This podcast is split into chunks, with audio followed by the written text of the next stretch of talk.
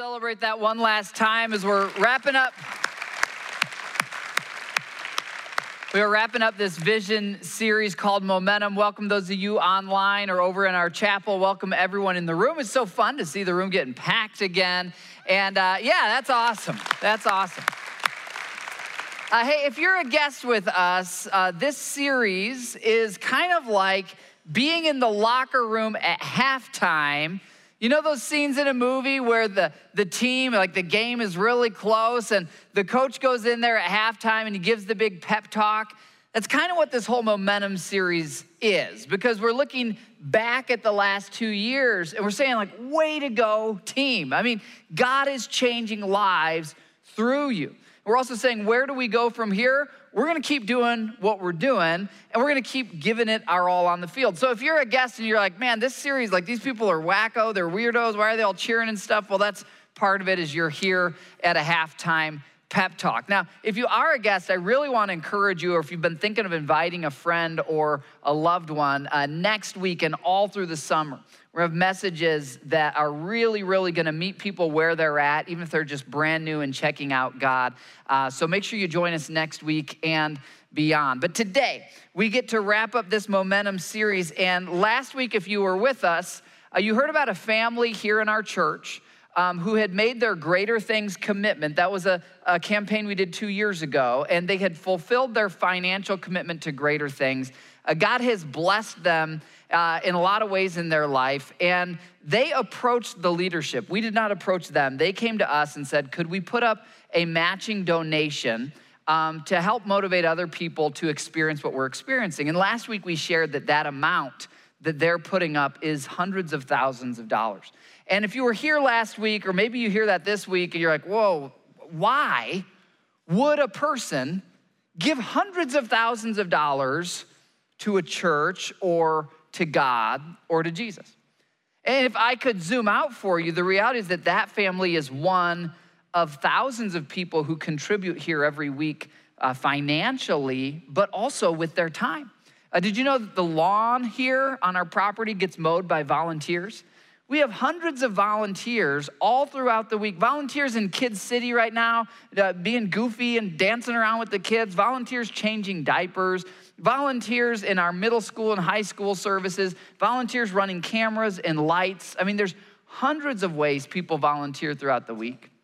And you might be in this series with us and just thinking, like, why would these weirdo Christians give so much time and money to the work of God and to what Jesus is doing? And to answer that question, I want to tell you a true story that I just heard about. This happened in March and it involves the safety chains on a trailer hitch. Now, if you're not familiar with this, when someone's pulling a trailer like a camper, uh, it actually is pulled here by the hitch.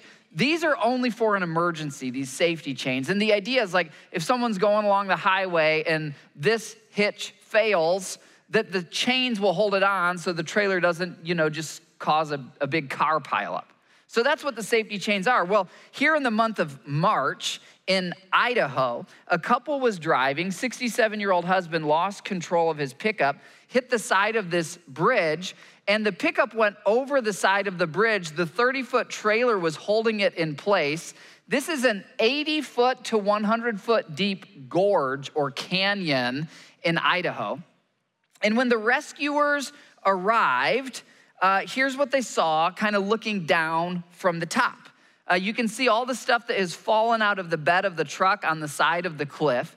If you can imagine this husband and wife, 67 and 64, they're buckled in, they're looking down, they're just staring death in the face, dangling. And the only thing that's keeping them from plummeting to their death is, in fact, the safety chain on the trailer. That's it right there. And then when the, uh, a tow truck arrived and hooked up more chains, more rescuers came. Ultimately, the husband and wife were rescued, as were their two dogs. So everyone made it out okay. But why do we do what we do with our time and our money as followers of Jesus? The reality is, we are, each one of us, links in a life saving safety chain, if you will, a rescue operation from God to humanity. Now, Jesus is the only real way to eternal life. He's the only ultimate solution to the problems in this life. And as his followers, each one of us is like a link on a chain. And the reality is that from God's perspective, the people that we see on weekends at our kids' sporting games and, uh, and uh, the people that we see in our neighborhoods and in our families, they're all dangling over an eternity. Every one of us will breathe a last breath. And Jesus said that He's the way, the truth, and the life. He's the only way to the Father or to heaven. And every single person, they will either spend eternity with God in heaven or separated from God in an eternity where they don't have God's love and light and life. And so when we get that, and when we acknowledge that God has called us to be the chain as a movement of believers, that's what a church is, and as individuals, then we say, Well, God, I will use what you've given me, the gifts you've given me the resources you've given me so that the chain doesn't break because I was unwilling to do my part. And so, uh, if you grab this link, those of you here in the room with us, there's a, a chain link. And this opens and closes, so you could put this on your keychain or you could put it somewhere else memorable so that when you see this, you have a visual reminder this is who I am. I am one link in the chain. I'm not just a person living to gratify myself or fulfill the American dream. I am a link in the chain of the work that God is doing in the world. If you're watching online, text the word vision to us and we'll get you one of these links. Well, how do you be a link in God's chain? First, you've got to believe in Jesus for yourself and receive his gift of salvation. Then you uh, attach yourself to a Bible believing church. We're not the only Bible believing church, we're a Bible believing church with a specific vision. And you find a Bible believing church where you commit to be consistent. Uh, because if we're always hopping around everywhere, we're not gonna get a lot done. And there's three things that we do to really be a link on the chain. It's true for all of us. The first is to be consistent. Uh, if you go to church kind of like once a month or a few times a year, well, we love you and you're always welcome here, but you're not gonna see God radically change you and the people you most love until you get consistent. So that's step one. Be here every weekend. Or uh, if you're traveling for work or traveling for sports, or uh, many of you live in places where you can't drive here, you're always welcome to be with us online. But if you can be here in person, do that. And then the next thing is to start serving somewhere. Now, I started serving by actually running one of the video cameras at a church uh, that I was attending. And then eventually I got recruited to be a small group leader. And I served a bunch of different ways until I kind of found my sweet spot, which is teaching the Word of God. God has a gift for you in serving as well. And when you text the word serve or go to our connection corner, you can start your serving journey. It might be mowing the lawn, it might be changing light bulbs, it might be in Kids City, it might be being a small group leader. Dozens of ways that fit every personality type, from the deepest introvert to the biggest extrovert. Uh, we've got ways to serve that fit you. You start your serving journey, and what does that do? Uh, you become like a thread in this net that saves people. You become a link in the chain that's not a broken link, but a connected link. And then the third thing so you be consistent, you serve. The third is to start your giving journey. And I know for some of you that's intimidating, and if you're not there yet, then start serving. But the reality is, everyone I've met, in fact, I just met another couple here between the services, and they told me about their story of when they started giving to God back years ago. And then the husband got a promotion, and then he got another job. It's not uncommon. We don't give to try to get back from God like he's some genie in a bottle, and God, I'm gonna give you $20 a month so you make me a millionaire. That's not the idea. The idea is, God, um, you've called me to be part of your life saving work in the world, and I want to be all in. Jesus said, Where your treasure goes, your heart follows. So we've said multiple times in this series, even if you start with $5 a month or $20 a month, maybe you match your Netflix payment or you match your car payment, something you, that you say, God, I love you at least as much as fill in the blank. You start there, but then you be consistent with it. Here's the thing everyone I know who has opened the door of their finances to God when God comes into your finances, um, it's a good thing for your finances. Uh, and so you can do that right now through this matching opportunity that ends May 31st. So last week we shared the family in our church that started in their 20s with just, you know, a small amount, but God has blessed them over the years that the amount they put up that can be matched dollar for dollar is actually $500,000. And I know, again, if you're here and you're new, you're like, that's just crazy, John. How do, how do people have that much money? Why would people give that much money? They have seen that as they seek first God and his work in the world, um, it blesses them in ways far beyond financial. Um, so if you guys want to celebrate, we're already halfway there. 250,000 of that has already been matched. And what's great about that is most of that is new first time givers. And if you've never given before, right now, if you text the word match, the way this works is if you set up recurring giving, let's say you did $100 a month, that would be 1200 over 12 months of the year.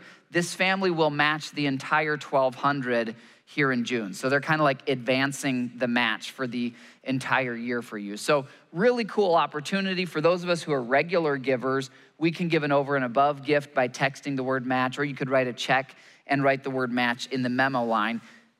Back to our question why would we do this? Why would we make such sacrifices to reach people for Jesus and to grow people for Jesus? Why would we do that? Well, one answer is that we want to be the next link in the chain. Another answer to that question is that Jesus actually commands us to. Now, our salvation is not by giving money or doing good deeds. We get saved by believing in Jesus' work on the cross. It's a free gift. All we have to do is repent and say, God, I need your help in my life. Jesus, I believe you're God and you died for me. So please don't hear me wrong. Jesus doesn't command you, give money and serve so you can get to heaven. He says, humble yourself and believe in me so you can get to heaven. But then once you believe, you get adopted into the family of God. And just like an infant, God wants you to grow up and mature. And as you mature in following Jesus, you become more like him and you do what he says to do in different areas of your life. And one of the things he said to do is, as followers of Jesus, we're commanded to go and make other followers of Jesus. Here's how Jesus put it in Matthew 28 Therefore, go and make disciples of all the nations. That Greek word nation is where we get our word ethnicity. It's the Greek word ethnos. In other words, every race, every tribe, people of all backgrounds and of all skin types God loves them all. They're all made in his image, and we are called as a movement to together be reaching people people who look like us and people who don't look like us, people who uh, we easily relate to and people who we don't yet relate to. We're to be loving and reaching all of them for Jesus. After they believe, we baptize them in the name of the Father, Son, and Holy Spirit. And then Jesus said this teach these new disciples to obey. That's part of as you grow in Jesus, you're giving him more areas of your life. You start to obey him with your desires, obey him with your time, obey him with your relationships. And that's our calling as followers of Jesus is to make more followers and teach them. Now, no one of us could do that on our own the way that we can when we all work together to do that. So we teach these new believers to obey what Jesus has said. That's a command. So that's actually the shortest answer to the question. Why would we go all in to make disciples? Well, we're commanded to. But with this command comes a promise. Jesus says, as you're doing this, I will be with you always, even to the very end of the age, which that's the future when Jesus will return in the clouds as a judge, not as a little baby, and he will judge the nations and he will rescue those who've believed in him. And the point is this uh, as you look at scripture, with God's presence in your life, God's presence brings success. Without God's presence, failure. And I'm talking spiritually here, right? Even with God's presence, you may still get cancer or have car accidents. We're still gonna have battles and difficulties. We looked at that story of God's people being right up to the Jordan River. It was the boundary between them and their promised land. And we saw that they'd have to have bold faith to cross over. And God told Joshua in Joshua 1, verse 6, I will be with you. That's why you know you can defeat the giants. That's why you know you can take the promised land, is because I'll be with you. He had said the same thing to Moses in Exodus 33. Moses said, God, unless your presence goes with me, don't send me up from here. So we insist on God's presence in our lives. And you might be here and you might be listening to this series and saying, wow, John, this is great. Lives are changing. It looks like the church is doing a lot of neat things in the world, it's helping people. But you're saying we should have bold faith. How do we know that this vision is actually a vision from God and not just like some weird idea? And if you ever ask that, that's a great question because there are preachers, sadly, who will manipulate people and twist people. There have been preachers who've stood up in front of people and said, Hey, I had a vision from God. Uh, he wants me to have a $30 million Learjet. So I need you all to have bold faith, real, really step out in faith and sacrifice for the Lord so I can have my $30 million Learjet, right? If you hear something like that, I hope you've got a lot of red flags and bells and whistles going off in your mind saying, This is not the Bible, this is not what Jesus said.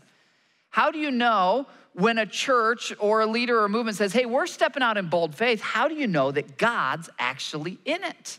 The answer is right here.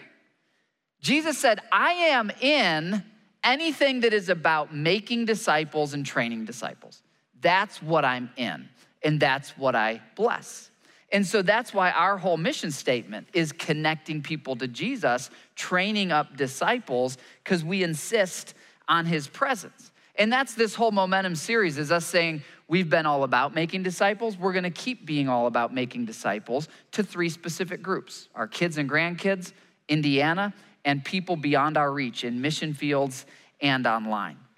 Well, as Jesus taught this, his first 100 followers or so, they started to do this and they started to multiply other followers. They didn't have a building when they started, they didn't have land, they didn't have financial resources, but they just loved people, led people to Jesus, baptized them, and the movement started to expand. And as it expanded, eventually it reached this young skeptic named Saul. He was an anti Christian uh, bigot, really. He was like part of arresting Christians and imprisoning them. But Jesus appeared to him, and Saul believed. He became Paul the Apostle. And he picks up on what Jesus said here in 1 Corinthians 9 about why do we go all in to reach people for Jesus. And he says this I preach voluntarily. If I preach voluntarily, I have a reward. If not voluntarily, I am simply discharging the trust committed to me. John, what in the world does that mean? Well, here's the deal every one of us has gifts. So, uh, one of my gifts is to teach the Word of God. You have gifts that matter just as much. Paul's gift was preaching. And so, what Paul's saying is, I am doing my part to be the link in the chain that God designed me to be. And if I do it out of joy and I do it voluntarily, God, I want to give my life to serve you, there's a reward. Now, Paul's a long term thinker, and he's going to describe as this chapter goes on that it's actually an eternal reward. You get to heaven by grace through faith, but there actually are tangible rewards in heaven for people who give their lives to the work of God. And Paul says, on the flip side, I would have to do this even if I wasn't excited about it. It's just what Jesus commands me to do. Now, in his case, that's preaching. Uh, for others, that's you know serving in Kid City. It, it's a, it, hundred different expressions, thousands of different expressions. Uh, I'll give you a modern example of this. My three kids are elementary age. And it's not uncommon for my uh, lovely wife, Mel, to finally be like, kids, your rooms are disasters. You've got to go clean your rooms. Now, it used to be that when she would say that, sometimes one or two of the kids would ask this question Well, what do I get? What do I get if I clean my room? And I hope I don't sound like a mean person when I say this, but my answer was usually, uh, great question. Here's what you get you get a bed to sleep in, and you get food for your stomach. That's what you get. Because cleaning your room, it's not so much a request, it's a responsibility. Like you get to live in this house. We value that God has entrusted this house to us. And so uh, you get to have a room if you keep it clean. That's kind of what Paul the Apostle is saying here. He's saying, as I've grown in Christ, I've realized like I am commanded to be part of a movement that brings other people to Jesus. Now, I can do that grudgingly, like, oh man, I have to do this, or I can do it voluntarily and joyfully. But either way, I've got to do it. And it's interesting because when my kids, now as they've gotten older, and now they know the answer if they ask, What do we get? they've, they've learned and they've grown, and very often they'll choose to do it with a good attitude and they'll kind of hop to it. I'm not saying that's always the case, okay? We're normal people. But there's times where they kind of joyfully do it. And I can hear them in there humming or singing and they're having a good time. It, what is my heart then as a father? It's very often to be like, man, what a great job. You know, like, thank you for honoring us, for honoring this home. And it's not uncommon then to be like, hey, do you want a snack or do you want some extra device time? I want to reward them because they're doing it joyfully. And that's actually what Paul's going to say if you really study 1 Corinthians 9, uh, which you can do in your life application study Bible. He says, I go all in for Jesus, and there's a actual reward for me. But in verse 19, he's going to describe really his um, all out effort to reach people for Jesus. And here's how he says it He says, Though I'm free and belong to no one, I have made myself a slave to everyone. Why? To win as many souls as possible. Now, at this time in human history, slavery was a global norm. Uh, every major world civilization, the Egyptians, the Romans, the Greeks, um, as well as on other continents, had slaves. So, about half of the people that Paul knew and led to Jesus were slaves. Paul did not own slaves, nor was he a slave. He was just a free person. And what he says is, I'm not enslaved. I don't have to do this, but I treat the call to reach people for Jesus. I will humble myself to the position of a slave. I'll do whatever it takes to reach people for Jesus. Then, as you read through the chapter, he'll say in verse 20, to the Jewish people, Paul was ethnically Jewish, I be, I'll do anything to reach Jewish people. Then, verse 21, he says, to the Gentiles, the non Jewish people, I'll do anything to reach them for Jesus. Verse 22, he says, To the weak, I became weak in order to win the weak. I have become all things to all people so that by all possible means I might save some. What's he saying here, really? You could sum it up this way We do whatever it takes to win souls for Jesus. That's really what Paul's saying in 1 Corinthians 9. He's saying, I've got one life on earth and I'm gonna do whatever it takes to get as many people to heaven, to connect as many people to Jesus as possible. So if you grab that chain link, I just wanna uh, continue to unpack a few more of these answers, but I want you to hold this for a moment and just, just think of this as you. Like this is your lifetime, right? One end of this is whatever your birthday was, is, the day you were born. The other end of this is the end of your life when you will breathe a final breath. And whether your chain link is kind of closed and sturdy and strong or a chain link that breaks is, is really up to the decisions that you make. And so, why do we do whatever it takes to win souls for Jesus? Well, one reason is that if you think of a bunch of links connected, we know Jesus because there were people who did whatever it took to reach us. That's why this building's here. That's why every one of us who believed there was someone who prayed for us or talked to us or preached to us. And we're here because other people did whatever it took. But we also do whatever it takes because that's what God did.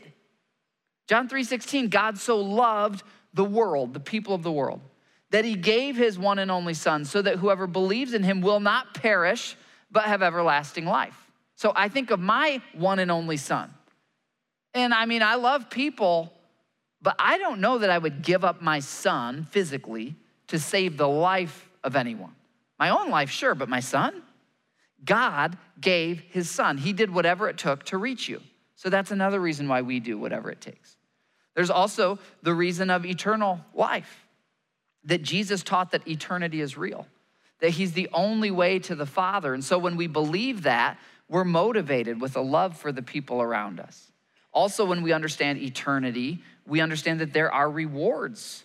When we get to heaven, there will be a reward for um, the ways we've served and given to reach others. And then the next link of the chain, we love people. When we really see people the way God does and He changes our hearts so we love people, we realize I want to be part of a movement that is reaching people for Jesus. Did you know that every year in the United States, between 6,000 and 10,000 churches close down, shut down, go out of business? Here's one of them. This was First Evangelical Lutheran Church in Fort Lauderdale, Florida. Empty building now. Uh, in fact, kind of ironically, um, commercial real estate, and it got bought by a person who owns a bunch of nightclubs. So the right half is going to become a nightclub, and the left half will become a bar. And you might look at that and you think of the people years and years ago who gave. You think, how did that happen? How did a church where there was once, you know, it was once full on Sundays and had Sunday school classes, how is it empty and completely dead? And the answer is that all it took was one generation that where the chain broke. Just like that truck hanging over that bridge, it just takes one link to break and the whole thing goes down. And so, what we're saying in Momentum is we're going to be a generation in the history of this church and this movement where the, the chain doesn't break on our watch. I love the contrast of this because up in my office, I've got this plate from 1952. Uh, this is from Brownsburg Christian Church, which is what this church used to be called. In 1952, they did a building campaign, and everyone who gave sacrificially to build that brick building got one of these china plates. And on the back of the china plate, it kind of gives some of the history of the church. Now, I just want you to contrast in your mind that church that is an empty building, there's nothing there spiritually, versus this. What we have in this room, what we have online, what we have with the next generation. What is the difference? Every generation in our church has been the link that they were called to be. None have been perfect. We won't be perfect either, but they've been faithful. And so, what we're saying in this series is we'll be faithful. Uh, we're here because other people did whatever it took to reach us. And that's the next vision card. It's on your chair. And if you're watching online, you can text the word vision. These are kind of flags that we're putting in the ground during this momentum series. And this one says very simply when we follow Jesus, we carry his urgency to reach the lost with God's good news. And so, for this reason, we do things that we've never done before to reach people we've never reached before. We're here because there were generations of believers before us who were willing to change things that were even uncomfortable for them so they could actually connect people to Jesus. Jesus' message and the truth of God's word, they never change. Culture around us is always changing. And so we're always saying, what do we need to do new or different to reach people for Jesus now? And that's really what Paul's saying here in 1 Corinthians 9. Verse 23, he says, I do all this. Says, like with Jewish people, I connect them to Jesus. Gentiles, I connect them to Jesus. I'll act like a slave. I'll be around the weak. I'll whatever I can do to reach people for Jesus. He says, I do all this for the sake of the gospel. What's the gospel? It is the good news that the one true God of the universe who created you from eternity past, he saw you struggling. He saw that sin separates you from heaven, and he chose to come into our world in the person of Jesus. He willingly died on the cross for you so that you can have eternal life. And the good news is you receive that as a free gift if you will humble yourself and repent and believe. That's the good news. And Paul says, I do all these sacrifices of my time, my money, my emotions. I sacrifice these things for the gospel that I may share in its blessings. There's two dimensions to this. The one is in this life, the blessings. Uh, before uh, the 915 service, I was backstage, and there's a guy back there named Bob Lemon. Bob and Pat Lemon have been just faithful behind the scenes servants in this church for like decades. And it was so cool because I had seen them last night. They were here with one of our guys in his 20s who's recovering from an addiction, and he's at one of the local addiction centers. And they were here serving, and then they're giving him a ride home. And then they're here again this morning serving. Uh, here's what I know every vibrant church that is growing has hundreds of Bob and Pat Lemons behind the scenes. Those are the true links of the stage. I mean, what you see up here on the stage should be the presentation of God's word and his heart to unify the movement. But the real strength of the movement is all the links of the chain working together. And when you do that, like Bob and Pat Lemon have, it, it blesses you in this life.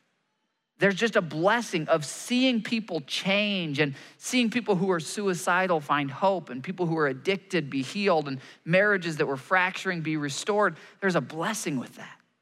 But Paul's going to continue and he says, beyond the blessings of this life, there's reward in heaven. He says in verse 24, Don't you know that in a race all the runners run, but only one gets the prize? So uh, they had races like Olympic races. Now, in our case, three get prizes, right? We usually have first, second, and third. But Paul's point is this the moment that you believed in Jesus, you got entered into a race. You might not realize it, but you got a little number on you, and you're like one of the marathon runners.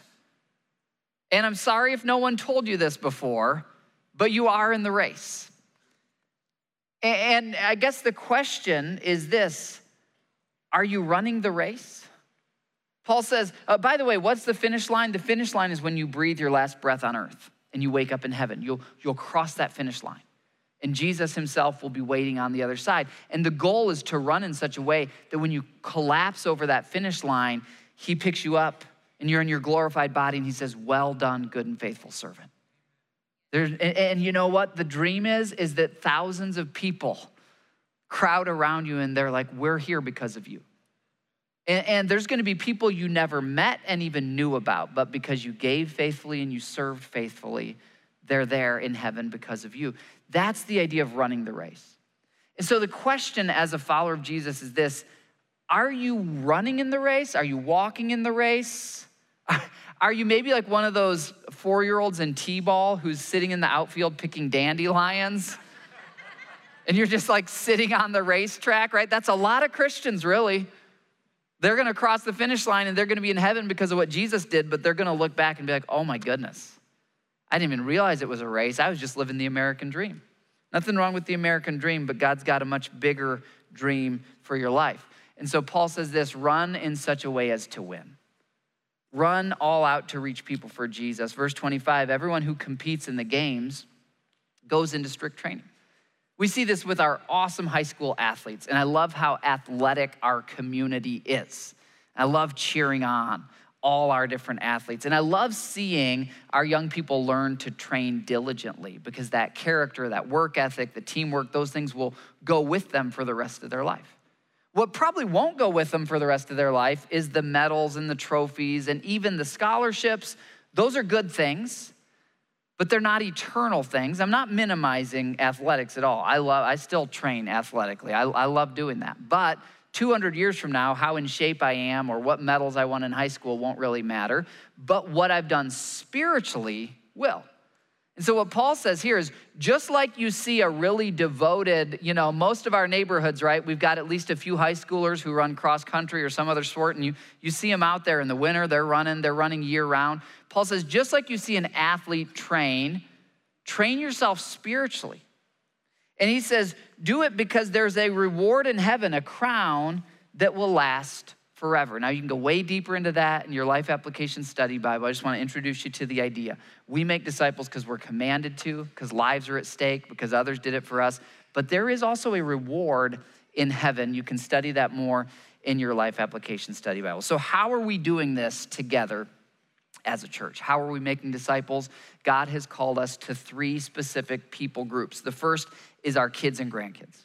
And that's why we say we are called to raise the strongest generation spiritually. The second group God has called us to is uh, geographic. It's Indiana, central Indiana, that we will maximize and multiply disciples or followers of Jesus right here where we live. And then the third group are people that we probably won't see until we get to heaven. Some of these people live in Kenya, in Guatemala, some of them live in Paraguay, some of them live in Florida and Idaho and in California but they're people that as we pool our resources and we support missionaries and what we're doing online, we are also making disciples far beyond central Indiana. Let me give you a little snapshot of this. Here's a few of our 26 missionaries. Did you know that every year, with what we pool together here, we send out of our doors over a million dollars every year through missions and outreach to reach other people for Jesus? Part of that is these 26 missionaries that we have who live in places where you and I probably wouldn't know what to do, but they've learned the culture, they've learned the language, and they wake up every day funded and healthy and able to make disciples there because of your faithfulness here. So a few of these would be Miss Pearl, who serves in deep inner city Chicago, in the kind of rough area where you hear of a lot of shootings in Chicago. And Miss Pearl ministers to young teenage moms who become pregnant. And most of the counselors in their schools and in the social structure there would tell them, you need to have an abortion if you want to have a good life. And Miss Pearl comes alongside them and says, you can have this baby and have a great life. And not only is she then running a daycare for all those children, but she's following through on that and giving great education and educational resources to these young, these young moms. She's been doing this for decades and has changed thousands of people's lives. She gets to do that every day financially because of your faithfulness in supporting her. Same with Neely, who grew up here, one of our kiddos who grew up here, who loves the Lord, who's now a missionary in Guatemala. Same is true for Zach and Haley Baker, who grew up here. We sent them off in January to be missionaries in the Balkans. Robbie, who we sent off in December, who is serving refugees from the war in Syria. These are Muslim refugees. Uh, many of them are women who were taught from the time they were born you're the property of your dad or the property of your husband. You can never have your head uncovered. Um, God tells you these things and it's God's law. And then they've seen this God that they've heard of called Allah, and they've seen in his name their kids taken away as slaves in this, you know, horrific war that's happening in Syria. They get out as refugees. They go to Greece to these migrant camps, and Robbie is there. And Robbie is there to be able to say, there's a God who's compassionate and slow to anger. There's a God who says you're dignified and made in his image. There's a God who loves you enough that you don't have to bow down and pray in different ways and submit to some man and be his slave. You can actually just call out to him and experience salvation and become a daughter of the king or a son of the king. I don't get to do that every day. Robbie gets to do that every day. And it's because we're supporting him that he does. Can we just celebrate that we get to we get to join God in that? 26 partners in 20 places around the world. How are we able to do this? It's because we pool our resources together by giving and serving. So, next vision document, if you want to pull this off your seat, this is the, the final one, this final week. We've got one for each of these three pillars raise the strongest generation, maximize and multiply here in Indiana, and then third, amplify Jesus online.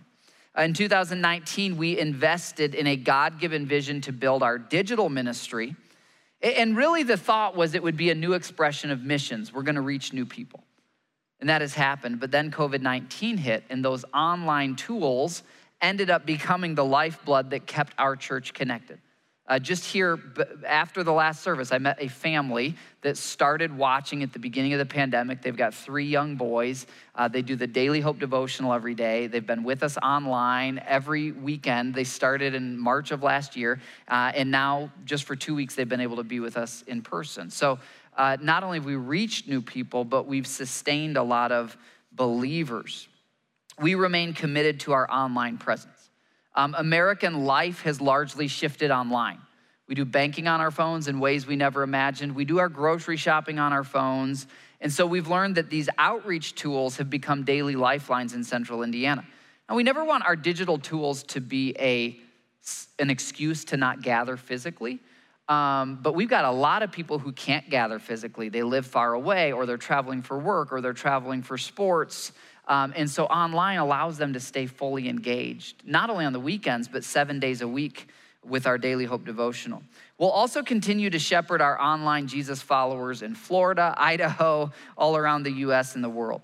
Our digital team will keep pioneering new ways for you to grow in Jesus on your phone and in the rhythms of your weekly schedule. But amplifying Jesus online and globally also means we'll continue supporting these 26 missionaries who physically live and serve in other countries.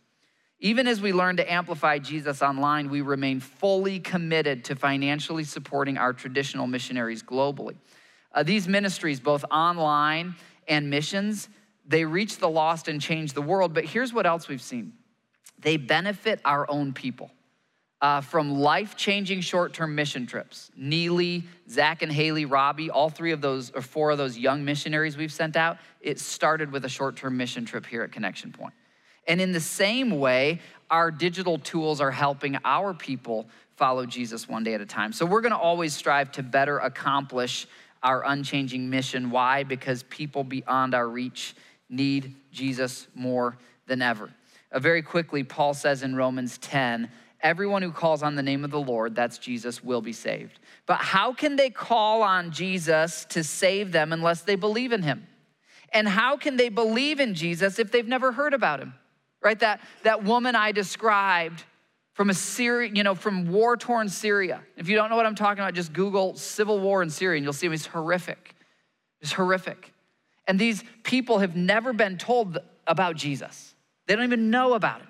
How are they going to call out to him to save them if they don't even know about him? And how are they going to hear about him unless someone goes to tell them? And how will anyone go and tell them without being sent? So that's why that's at the core of our vision. We are missionaries, so to speak, in central Indiana, making disciples here. But we're also sending missionaries to parts of the world where you and I couldn't do ministry. And we're also sending out the word of God online. Let me give you some visuals of what God has done these last two years online. Uh, Amy from Ohio uh, was someone who was very wounded by church and wasn't sure if she even believed in God. Uh, but her friend Kim attends here, and Kim invited Amy to start watching online. Amy ended up believing in Jesus. She drove here to get baptized. She still drives here about once a month to worship in person, and the other weeks she joins us online. This has been over two years now that Amy is continuing to grow as a disciple of Jesus through our online ministry. Josh, the barista, you may see him at Starbucks next time you get a coffee. Uh, Josh has a vision impairment issue. And so he was not able to drive. And when we started our online ministry, it was the first time he was able to regularly be part of a church. He's now regularly part of our church. Cecily in Florida, there's a whole story there. Haley in Los Angeles, whole story there. Catherine from Terre Haute. Uh, when COVID hit, Catherine's rural church shut down and they had no online presence. And so her daughter said, Hey, start watching Connection Point online. Catherine's now part of our online family out in Terre Haute. We've really spread all around rural central Indiana. Bo and Stephanie, you guys heard their story week one of this series. Bo and Stephanie, physical attenders, servers, givers. But when COVID hit, um, Bo owns a business that was shut down. Stephanie's in the National Guard and got deployed. So all of a sudden, you know, financial craziness, mom's not home anymore, dad's trying to figure out how to keep the business going. Our online services and tools kept them together as a family by their own account. And they're just one example of how God used you guys, not only to reach the lost, but to sustain and hold together the reach. Can we, can we just celebrate for a moment? This is just a few. We, we do all this because we love people, because God loves people. Here's a map of the US that shows um, where we're connecting to people. Um, some of these dots are daily hope subscribers with our daily devotional. These hot spots are where there's a bunch of people watching our weekend services regularly. I asked our design team, I said, what if we did this like more like it looks like there's a storm and wherever there's people connecting to God, it's like beams of light. And here's what they came up with. Yes, isn't that awesome? Like I want that on a poster. That's what we're that's what we're doing. Jesus is the light. But we're being faithful to be the links in the chain that we're called to be. We do whatever it takes to win souls for Jesus. Gra- grab your link, and I just want you to, to be thinking as you watch this next video, you know, um, God, am I willing to be the link in the human chain that you want me to be? And as you think about that, I want to show you kind of a visceral story of what it is to be a human chain that saves a life. Go ahead and take a look. It's extraordinary video as complete strangers band together into a human chain to come to the rescue of a family caught in a riptide. The water, when it starts going around, there's nothing that can save you. 80, yes, 80 beachgoers rushed into the water and joined hands when they heard the cries for help. It happened on a beautiful beach day in Panama City, Florida, on the Gulf Coast. A young mother of four was enjoying a day at the beach when she saw two of her boys out in the water screaming for help. They were caught in a deadly riptide. Mom bravely swam to their rescue, but she got caught in the riptide as well. So did the boy's grandmother. Others tried to help. Altogether, nine people were in danger of drowning. The chain started in very shallow water close to shore. It went on for 300 feet in water about 15 feet deep. Jessica Simmons was having dinner on the beach when she heard the cries. I was like, I can help these people. I grabbed a, a man's hand, another man, I don't even know who they were.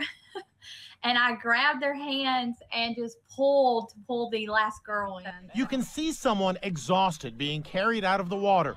Bystanders on the beach erupted in cheers when the last person was rescued. Once safely on shore, she collapsed on the beach. Among those rescued was eight-year-old Stephen Ursrey and his mom, Roberta. We got caught in the current and, well, our mom had to go in after me and my brother, and the people made a human chain and pulled us out. As a mom, I'm supposed to be able to protect them and do everything, and I couldn't do it that day. I had to have help. The boy's grandmother suffered a heart attack during the ordeal and is still in the intensive care unit. The whole family is forever thankful to all those strangers who formed a human chain that saved their lives. Had we not done what we did, they would have drowned. Yeah, I love that visual. Because you know, spiritually, that's that's what we're doing. In fact, uh, yesterday at my son's soccer game, I got flagged down by a guy. His name's Doug, and he said, "I just want to tell you and thank you for the church." He said that he and his wife started attending here two years ago. They were not churchgoers, and they were caught in an undercurrent uh, that was destroying their marriage and uh, was just pulling them out. And, and we know this for our neighbors. So many of them are caught in different undercurrents. And he more or less described how this church has been a spiritual human chain that reached them and has pulled them in. They're now in a small group uh, where they were on the verge of a divorce. God's now the center of their marriage. Uh, he's a police officer, and it's been a very difficult year, as you can imagine, uh, for police officers. And he said, Man, if it wasn't for the church, I just don't know if we would have made it. I thought, Thank you, Lord, for doing that work in this family, but also thank you that he pulled me aside and told me that, you know, it was like two years to the month. Because really, it was two years ago that we were saying, let's go all in for Jesus. And I just, I know that God's got a whole other batch of Dougs, a whole other batch of families that will be saved from the undercurrents of life as we continue just being a spiritual human chain. And so, very quickly, I want to inspire you with where we've come from because we are here because of the links in the chain before us. Now, this chain would technically go all the way back to Jesus dying on the cross and believers going down through the generations. But in Indiana, our chain starts in 1837. There were 23 believers. You know, think about this. They didn't have tractors. I mean, they're like manual farmers here meeting in homes. And they saved up their money, and by 1840, they built a log church building on Main Street. Uh, those believers then kept worshiping all through the Civil War when a lot of the husbands and sons went off to fight for the Union to help end slavery. By 1924, the church decided to change its name. It had been called Church of God in Christ, changed its name to Brownsburg Christian Church at that time. Uh, the church did not close during the Great Depression. And think about that the financial hardship of the Great Depression. There's people who will meet in heaven who are watching down right now who kept tithing during the Great Depression. Incredible.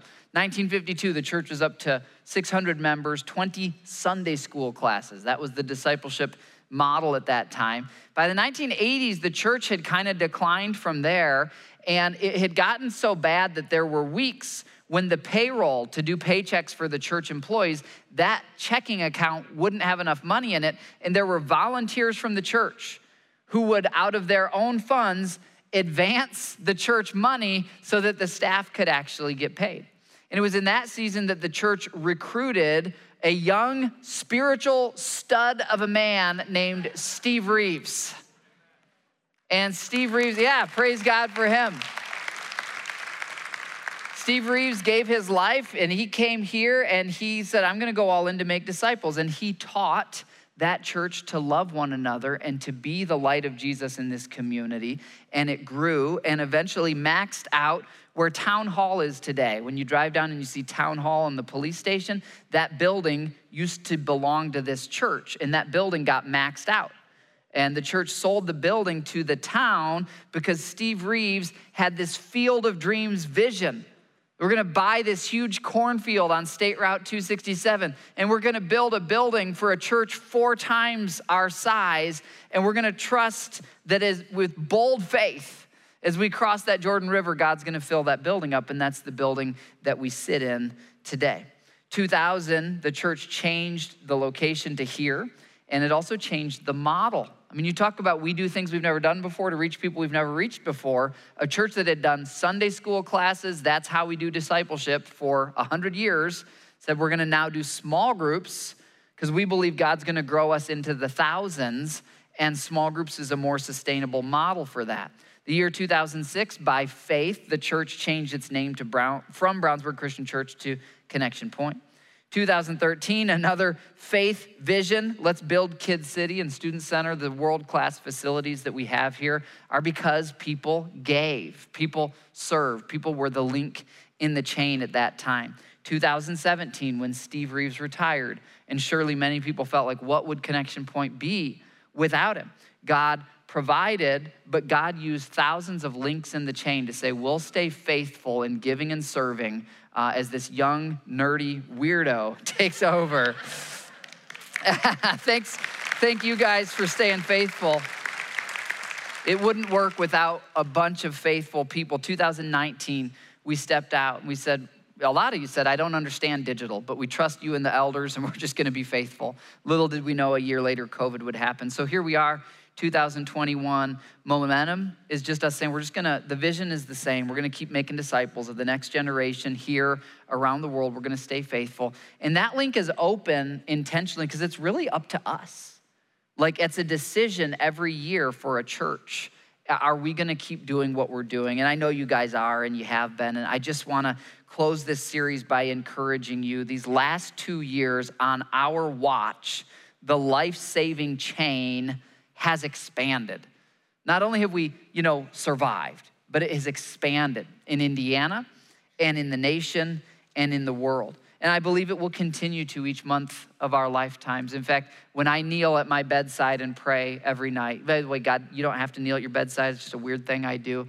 I like doing that before I go to bed. And I pray for this church every night. And I really believe that as we stay faithful, um, that we're going to see um, buildings like this one is full, dozens of them. I, I really believe. I know that sounds crazy. I'm not saying it'll happen tomorrow, but I think what God's doing online, I, I believe someday we're going to be looking down from heaven, and our kids and grandkids will not only have survived as Christians, but they're going to be thriving and they're going to be outdoing us in their radical faith for Jesus, in their extreme giving of their lives for Him. I fully believe that. I know God's going to do what He wants to do through us as we just say, we will do whatever it takes to win souls for Jesus because we're the next link in the chain. So, one last time, if you'd hold that link, and I just want to ask you through those three things being consistent, starting to serve somewhere, starting to give something. Uh, which one is God saying? If you really want to be the link in the chain that I've called you to be, you need to start being consistent or start serving somewhere or giving something. You heard in that story of the human chain, a lot of the people were in the shallow water, but as it got out deeper to where it was 15 feet deep, those people, it was just the arms of the people next to them that kept them from also getting caught in the current. And, here's the thing you start serving in the shallow water, start giving in the shallow water. But some of you have been serving or giving there, and God's saying, hey, go out a little deeper because there's thousands of these families caught in this riptide. There's thousands of people who need rescue. We've got this amazing spiritual human chain. We want you to be part of it. We want you to do your part in it. So let me just pray that over you right now. Father, in this place, we just, um, we want to have a moment with you. And really, Lord, it's a moment of obedience. We'll no longer be infants in your house. We're going to clean our room. each one of us will take an ownership to say, I am called to make disciples. My gift might not be preaching, but I'll change diapers or I'll run a video camera or I will greet or I will be a small group leader. I'm gonna, I'm gonna be the link that I'm supposed to be in this life saving human chain. God, I just pray that by your Spirit you would impress on each of our hearts what it looks like to be part of this with consistency, with serving, and with giving. And God, we praise you for this family that put up this extraordinary amount of, of money to be matched so we can use it to make disciples. And I would just pray that by May 31st, when this match closes, uh, that it will be fully matched, uh, that every dollar of it, it will be matched. Just show each of us what we're to do in that. God, right now, we just have this moment with you. We're going to worship you. And we just thank you that you've saved us and we join ourselves together to save others for you by any means possible. We will do whatever it takes to win souls for Jesus. We pray in your name. Amen.